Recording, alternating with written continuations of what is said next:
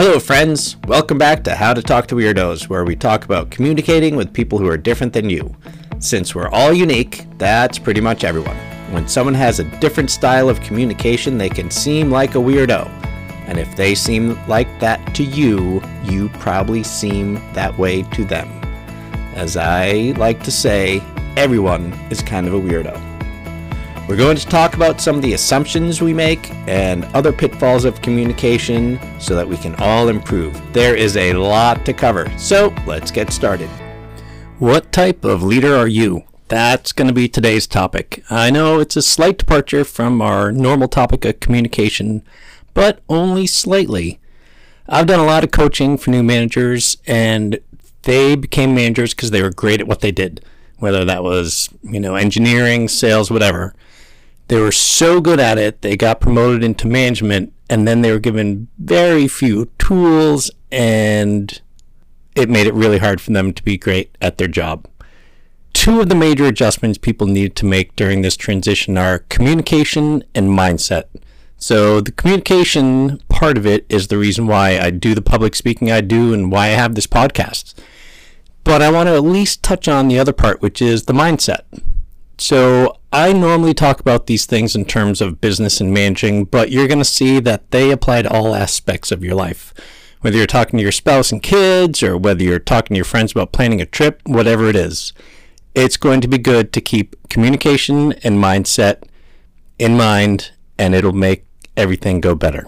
So, the first mindset change I talk about to new managers is what they take pride in. They were probably superstars and they took pride in their production, whether that was manufacturing a product or creating marketing campaigns, writing white papers, whatever. The work product was a great source of pride for them. When you become a manager, your work product is now your team. Your success no longer comes from quote unquote being productive in the sense that you are used to. It comes from the members of your team being successful the team is now your work product. It's a hard shift to make, but it's crucial if you want the people on your team to grow. Once people have made that shift in mindset, the next hurdle is to figure out what your leadership style is going to be. To me, there are four main leadership styles. And of course, as is so often the case, there's no one right answer. And from time to time, you're going to use all four of them, but just keeping them in mind and being aware of them goes a long way. So the four styles are peer, and that means you want to make people happy, and you probably want to make them like you. System, you rely on systems that are in place and defer to the way things have always been done. Boss, this is the classic, it's my way or the highway. And goal, where the results matter regardless of how you get there or who gets the credit. So peer managers are probably going to be very popular at least for a while because they're concerned about the people on their team and they want what's best for them, which is great. Problems can occur if members are underperforming or if they realize it and they are actively trying to take advantage of your leadership style, wanting to make them happy. Now, it's obviously important that the people on your team feel seen and heard. And in fact, studies show that when people feel seen and heard, they're more productive and companies make higher profits. So that's clearly important and they need to feel well supported. One thing to be careful about is if you feel like you're cutting someone a little too much slack or if it just doesn't feel quite right, stop and think about why.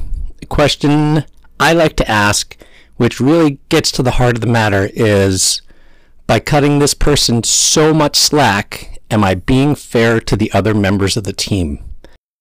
That helps you kind of back it up, and you now need to really try to make everyone on the team happy. And is what you're doing with one member going to affect other members? So that's a good way to just check yourself on what you're doing.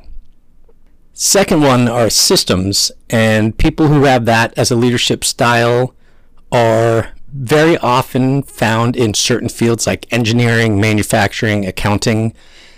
These fields tend to have hard and fast rules. So, in those fields, structure and systems just seem to make sense. But when you're managing people, it may or it may not. So establishing rules and expectations and then following through on them is crucial.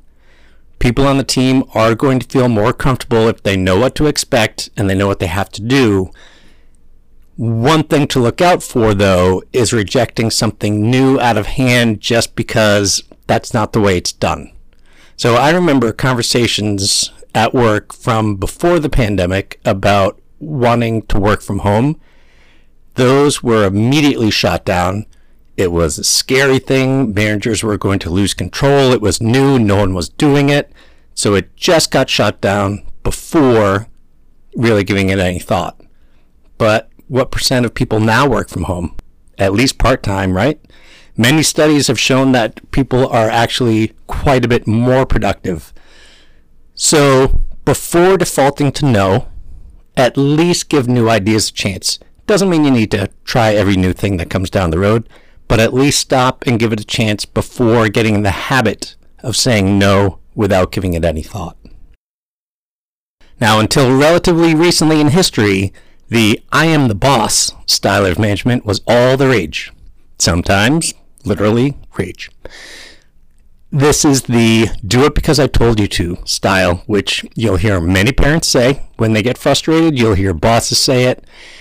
And a lot of times they won't even feel the need to explain why. Now, in a crisis or when time is short, this is the way to go. It's incredibly efficient.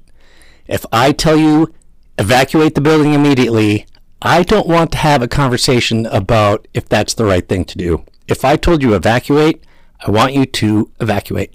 Again, it's very efficient, but you can only use it sparingly.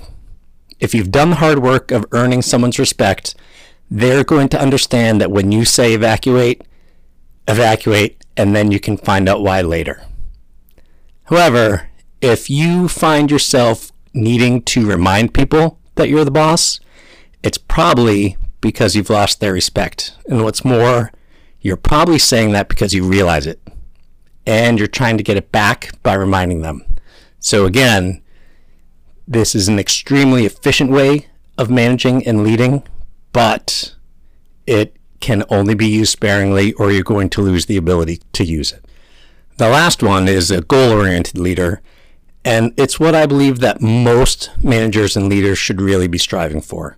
It means that if there's a goal you're working towards, being agnostic about how you get there is very effective. Sometimes you capture more flies with honey than vinegar. That's the peer. Sometimes the way things have always been done are done that way because they work the best. That's system. Sometimes the carrot and the stick is what's required to get people up and moving. And that's boss. A goal oriented leader is going to be willing to use any of them. So, another saying I've heard is you can achieve any goal you want as long as you don't care who gets the credit. And there's a lot of truth to that. Remember the mindset I talked about in the beginning of this episode, where as a manager, you have to give up wanting credit for the ideas that you came up with or the product that you produced. Instead, again, the team is your product. So instead of trying to take credit for ideas that you came up with. Let other people on your team, or depending on how the project is, maybe the peers that you're working with, let them take the lead on things. When you let other people take the lead on things, even if you've contributed a lot to the idea, you're probably going to get them to be more motivated. Those people will run through walls to accomplish the goal and the idea that they're taking credit for as their own.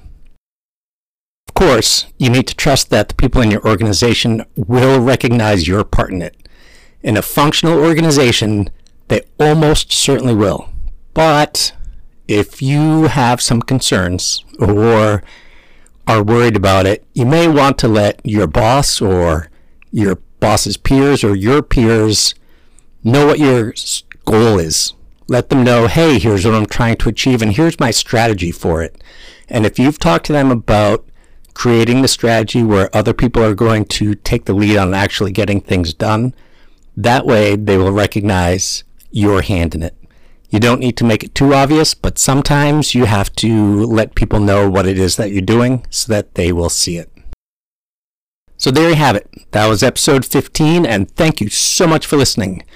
I hope that you are enjoying this journey as much as I am, and I have just one favor to ask. If you've got a friend or coworker who you think could benefit from the topics we talk about here, could you please send them a link to your favorite episode? I am passionate about helping people become better communicators, and you can help me do this, help me grow my community by sending those links out to people who you think might appreciate and learn from this. I appreciate you, so I hope you have a great week. Thanks for listening to another episode of How to Talk to Weirdos. I really appreciate you being here. Please reach out to me on my LinkedIn, which is Jeremy Doran Speaks, or find me on my webpage, jeremydoranspeaks.com. I want to hear from you. I would love some feedback. Tell me what you think and tell me what you want me to talk about next. Until next week, enjoy talking to some weirdos.